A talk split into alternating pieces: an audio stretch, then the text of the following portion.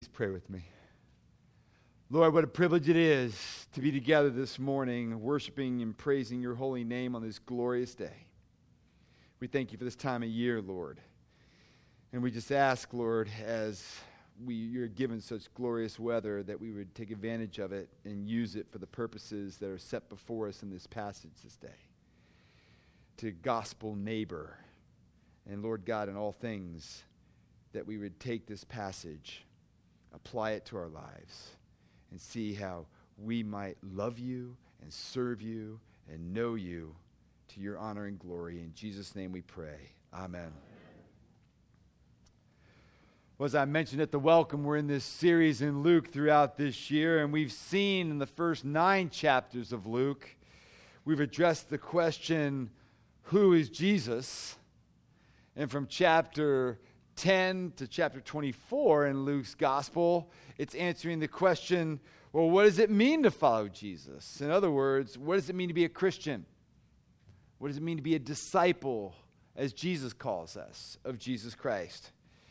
And so we learned last week that the first part of chapter 10 of Luke informed us that we're to be gospel messengers that we are to open our mouths and tell others about the glorious love of God in Jesus Christ to others, to persuade them and urge them to believe it. And today we get to this passage in this well familiar story, I'm sure. We learn that we're to be gospel neighbors. And in fact, gospel neighboring is in some ways the incarnation of gospel messaging. You know, they're in, both intrinsic in Jesus' mind, and most of our minds they're not. So let's look at what we mean by this term of gospel neighboring. I invite you to turn with me in your Bibles to Luke chapter 10. If you're visiting with us, you'll notice it's in the back of your bulletin printed out for you. And what we learn in this passage is that gospel neighboring is mandatory for the Christian. Number two, that it's an immense task which God calls us to. And last, we see the motivation for gospel neighboring. All right? It's mandate, it's immensity, and it's motivation. First of all, gospel neighboring is mandatory. You know, this is a well familiar parable, and it's an interaction between Jesus and a lawyer. Now, what you need to understand, this is not the lawyers that we think. This is a religious lawyer. This is a guy who's well schooled in the Torah. He's not a priest, he's not a Levite, he's not a Pharisee or a Sadducee. He's a legal representation of the law in matters of the Torah. So he's a religious scholar, and he comes to Jesus to ask him a question. Now, why? He's trying to expose Jesus. Why is he trying to expose Jesus? Because Jesus is always hanging around the wrong kinds of people. He hangs out at Jake's on the Lake on a regular basis he hangs out in the most awful places. And so these religious folks don't like it. And so he's suspicious of Jesus and he's expecting in this question, What must I do to inherit eternal life? that Jesus is going to respond by saying something like, Oh, it really doesn't matter how the way you live your life.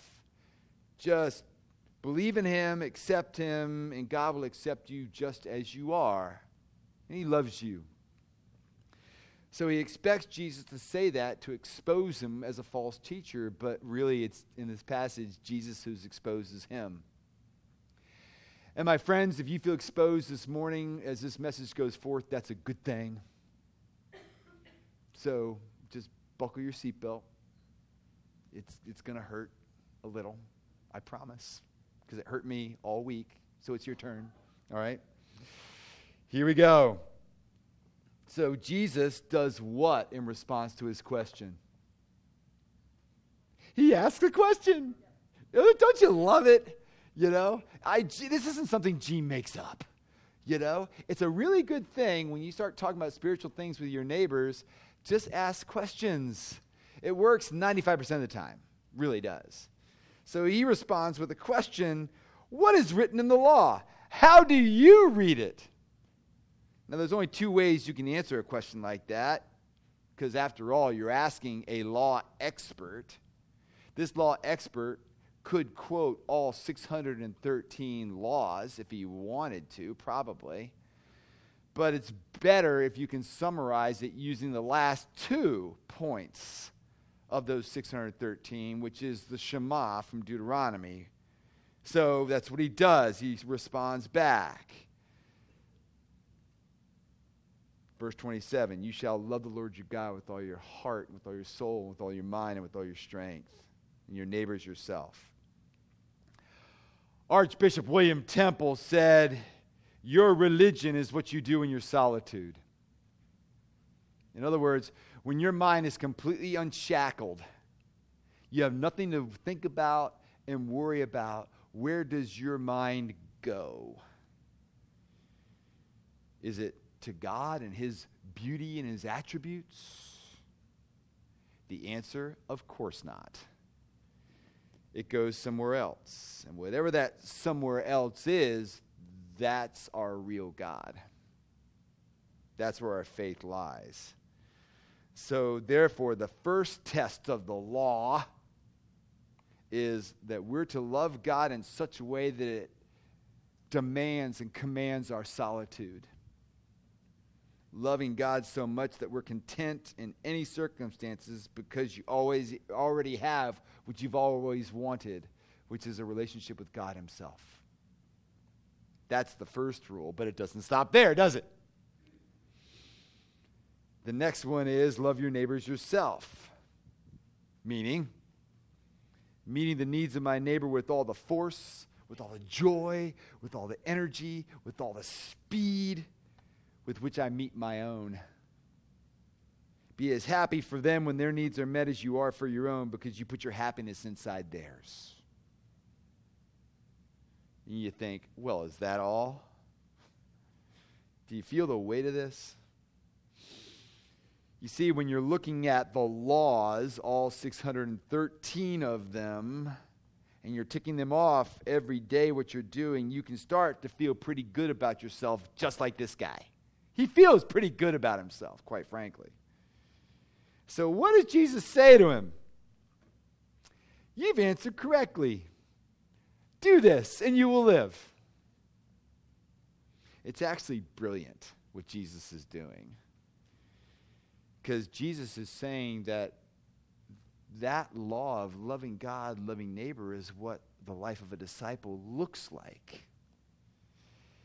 But what he's saying is the law, though be a way of life, is not the way to life. All right? You should live that way, but you'll never be saved that way, and Jesus is going to show him.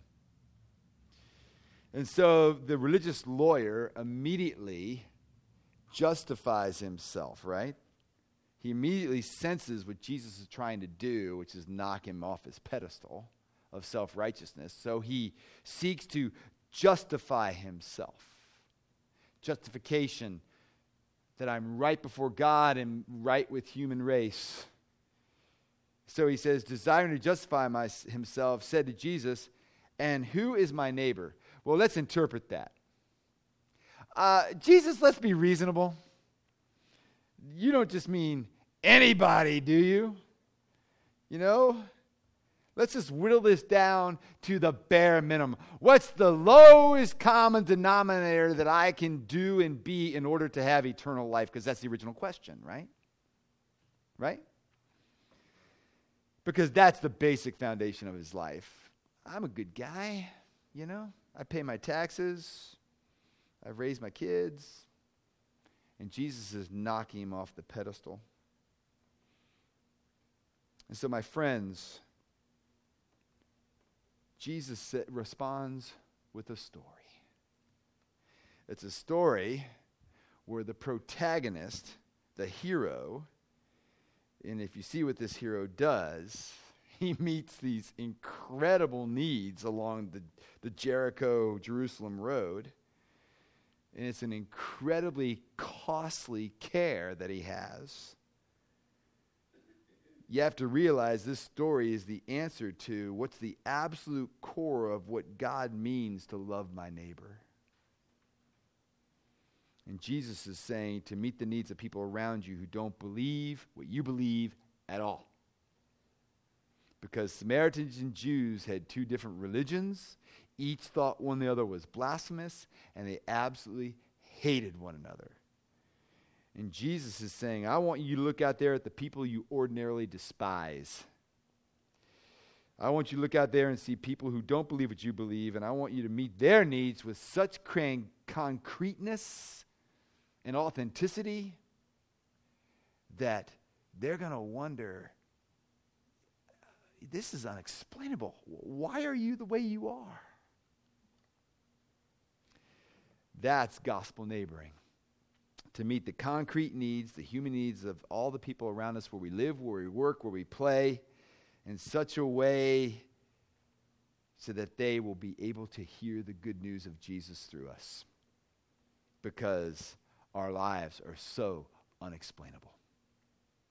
We see it throughout the scriptures, right? You know, in the parable of sheep and goats. The only difference between the sheep and the goats is what they did and didn't do. They all believed the same thing, they, they said out of their mouths. But the sheep did what the father always has asked them to do. Well, the goats did too, but they never have a relationship with the father. I don't know you. The parable of the fruit tree. One tree bore fruit, the other one didn't. And Jesus has the audacity to say, Here's how I know the difference between a person who just says they believe and the person who's really been touched by my supernatural grace. So, first of all, my friends, it's mandatory for each and every one of us. Now, when you hear that, don't you start to sympathize a little bit with the lawyer? You know? You want to start to say, well, Jesus, you know, be reasonable. Would you please? Certainly, you could put some limits on this because I'm feeling pretty guilty here. Would it be all right if I put some limits on it, Lord? Jesus says, absolutely not. It's mandatory to everyone where you live, where you work, and where you play. Secondly, it's, it's not on my terms, it's on God's terms, and it's the human need that's in front of me. In other words, it's an immense task to which God calls us to. And there are three ways in this passage in which Jesus shows the immensity of this. He says there are three ways that we try to limit this. We try to limit it to the who we minister to, we try to limit it to the when, and we try to limit to how much. First, we limit the who. You see, it's natural to give aid to people who are like us, to people who have been through what we've been through. You know, if you've ever been through any type of experience and then you see a person a little younger than you who's going through the trials you went through, you have a heart for them and you want to help them. And you do that easily. But if they're not like you, eh, not so much. Right? Because that's exactly what's going on here. The priest and Levite, not of my tribe, I'm moving on. All right? And Jesus says, don't you dare try to limit this. Secondly, we, we try and tend to limit the when. And this is where the young Gene Sherman really was guilty.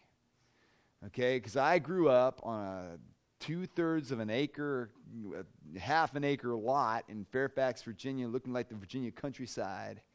But out on the edge of the city of Fairfax at that time was a trailer park, and all those kids went to Fairfax High School. And they were called the Fairfax Rebels. You know what we called them? The Fairfax Rednecks because they were. I mean, they were, some of them were what we called derogatorily poor white trailer trash. And you know, they were always getting into trouble. And it was their fault. They just kept doing the same thing over and over. They didn't listen to a daggone thing that anybody told them. They had a trampoline in the backyard. They had three cars in the backyard. They had a sofa on the front porch of their trailer, you know, and they had an above ground pool, you know, a bunch of bo- low lives trying to live the high life. You know what? And then the rector of my church said, We're going to do a mission to the trailer park. And I'm like, What? We got to love those people. No, my friends. we're called. This is a story of a good Samaritan. And the hate between the Jews and the Samaritan were immense. They couldn't have been any more different, racially, religiously. And he gives us a character who would have absolutely believed the guy who's dying deserves to die. But this is not an individualistic society back then. Everyone of that guy, that group of people is oppressing me, and I'm going to keep going.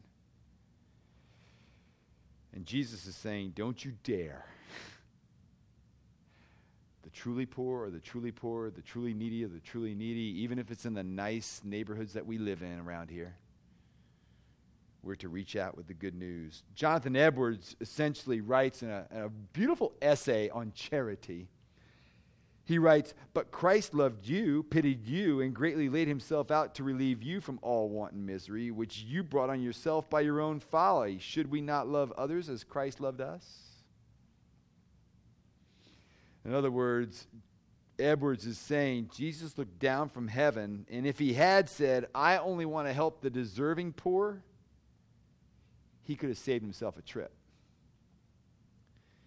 Because there isn't anybody down here who deserves it. And so, third, we limit the how much we're willing to help. We have a tendency to say, well, look, if I was doing well, I would help, but I can't afford to help. Jesus deliberately, even though he's making the story up, it is a parable, puts the story on a stretch of road that the listening audience would have completely understood. It's the road from Jericho to Jerusalem. And through that road, even historically, they have to pass through what's called the Pass of Blood. That sounds inviting, doesn't it? Why do you think it's called that way? Because people always got jumped, always got robbed, some got killed. So what happens is likely the guy who's been destroyed at the pass of blood, he's dying, and along comes the priest. Along comes the Levite. And we're going to get to them in a second. But let me tell you why they pass by on the long, by quickly on the side. Because if you see somebody who's still alive in the pass of blood, he should be dead. But he's not. So that means what? The robbers are nearby. So I'm going to keep going, man. Right? That's what, that's what he's trying to convey. But the Samaritan stops at a great risk to his life and with incredible sacrifice. He, he puts him on his animal, takes him to the inn, gives two denarii, and not just two denarii, says, Look, if it goes over two denarii, I'll come back and pay the difference. I'll take care of him. So, Jonathan Edwards, in this treatise, quotes Galatians 6 2, bear one another's burdens. And he says, We may, by the rules of the gospel, be obliged to give to others when we cannot do it without suffering ourselves. Else, how is that rule of bearing one another's burdens fulfilled? If we are never obliged to relieve others' burdens except when we can do it without burdening ourselves, how do you bear your neighbor's burdens? When you only do it when you bear no burden at all. So when people say I can't afford to give, what they mean is I can't afford to give to the poor and the needy without it really burdening me, without it hurting my living standards, without it really making me radically sacrifice. And Jesus says, exactly. There's no such thing as a person who can't afford to help. In fact, if you can afford to help, you're not helping enough, according to Jesus. So Jesus Christ says, Let me tell you the immensity of what I'm calling my followers to do. Let me tell you how radical this is. You're to help people who ordinarily you hate the sight of. You're to help them, even if they've brought this upon themselves. And you help them to the place where the burden falls on you to that degree. Don't you dare limit it well, you do ask the question, don't you? Who lives like this? At least I did. And I think most people would say uh, we should do it, but we don't. I don't know anybody who lives like this that well. Nobody lives like this. So, so how do you people live up to this? Where do you get the power to live like this? Well, it all comes from the motivation, my friends. And there's an adequate and an inadequate way to be motive, motivated to give to the needy around us. The first inadequate way is either through the secular reasons or religious reasons. You know, the secular person says, well, you know, we're enlightened people, we're blessed, you know, I'm liberal, decent, civic minded, concerned for the poor. We should give because that's what we should do. And we're going to work for political policies that will make sure that these people are taken care of. That's the secular version. Then there's the religious version. You give because the Bible says to give, or the Torah says to give, or the Quran says to give. There's not one world religion that does not care for the poor. So you see, there's a religious, religious version and a secular version, but they both motivate you through guilt. And you have to give so much. Don't you feel bad? Give it away. It's like always watching those St. Jude's hospital commercials, you know? Oh my gosh, that same kid keeps tramping that kid out because he's cute. Drives me crazy. But Jesus puts into the parable two people who are extremely moral and extremely religious a priest and a Levite. And the irony of this story, and Jesus could have put Pharisees, Sadducees, all kinds of offices in there, but he puts the priests and the Levites. You know why? Because they're in charge of the almsgiving of the synagogue. They're in charge of giving the money to the poor. I mean, 100 years ago, 150 years ago in Anglican churches, there was an alms box in the back of the church. And as you walked out, you emptied your pocket change in it. It was the offerings. And the deacon of the church made sure, with his deacon team, that money got distributed to the needy throughout the community, throughout the week. He's trying to show us that people who, out of duty, out of morality, who, out of just simple conscience, ordinarily do help the poor, when it comes to the radical grace and the radical generosity that God is calling to us to in Jesus Christ, when it comes to serving like the Samaritan, they won't do it. No way. They go around the other side. Because Jesus is saying morality won't take you very far. It can make you a little bit generous, and it can make you feel bad about the way you're living, but it can't take you very far because morality won't change you. And our kids won't buy it, and our grandkids won't buy it either. So, therefore, what do we do with this? Are you feeling guilty in any way? Stop. Because being guilty won't take you where Jesus wants you to go. Jesus is not trying to make the lawyer feel guilty. What he's trying to get them to see is that the way you're living your life is insufficient. Because the key to this story is where the, the lawyer is in the story. Because if Jesus had said, a Samaritan had got beaten up on the road, and a Jew came by on his horse and ministered to him and took all good care of him, the lawyer would have said, Well, that's a stupid story. That's dumb. No, no Jew would do that. Matter of fact, if I saw him taking his last breath on the road, I'd probably run over him on my horse and back up on him eh, eh, eh, one more time to make sure the task is done, then keep going. That's a stupid story, Jesus. No. Jesus is asking him in this story, what if you were on the road? Because it's an Israelite who's been beaten up on the pass of blood, dying bleeding to death? What if your only hope to live was an act of free grace from an enemy who doesn't owe you anything, doesn't owe you any mercy at all? In fact, owes you the opposite. What if your only hope was an act of free grace, of radical neighborly love? Would you want that grace? Only if that happened to you would you get up and start to love your neighbors in this way.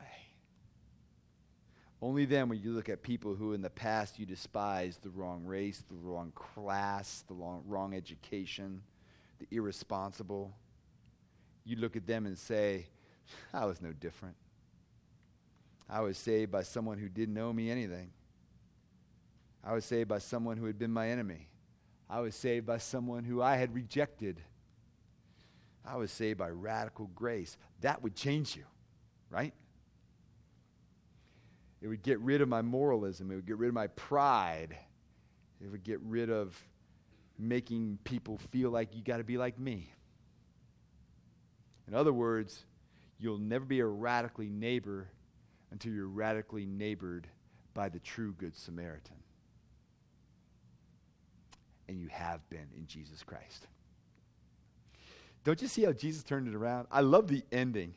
He says, verse 36, which of these three do you think proved to be the neighbor to the man who fell among the robbers? And the guy can't even say Samaritan. Did you, do you see what he's doing here? He can't, s, s, s, the one who showed mercy. He can't even say it. No, it, it's beautiful. the guy has to choke it out. He says, Until you get that, young man, the rule won't happen. Yeah, we should be good people. We shouldn't be racist. We shouldn't, you know, there's no selfishness rule. You shouldn't spend all your money on yourself. But I'm not giving you a rule, I'm giving you a relationship. I'm giving you a dynamic. And everyone who embraces the gospel of Jesus Christ gets exactly what they need to live this way. Because we all self justify, right? We all. We, we just, we, we all explain our lives away all the time. When you're a self justifier, you know how this guilt will beat you up. And Jesus is trying to get us to see in the parable of the Good Samaritan that Jesus Christ demands the love that cannot be demanded and requires the love that cannot be required. In other words, he fulfills it for us. And Jesus says the radical gospel neighboring requires a love that cannot be a response to a requirement, but a response to free grace. And only when you see the true neighbor and what he's done for you will you become a neighbor for others. That's why we sing Amazing Grace. How sweet the sound that saved a wretch like me.